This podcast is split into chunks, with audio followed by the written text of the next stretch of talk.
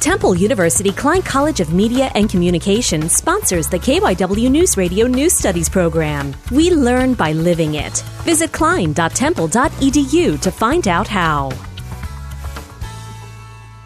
In Conestoga High School, a boys' volleyball team is trying to be established, but has met some challenges. We didn't have priority to have gym space because of how many um, sports like use the gym. That was Justin Chow, a senior and co-founder of the boys' volleyball team. While the ultimate goal is to become a team sport, Justin has met some challenges. Finally, got this thing going when uh, we were around juniors.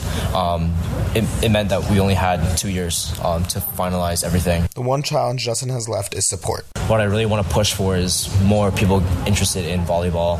Kush Patel, Conestoga High School.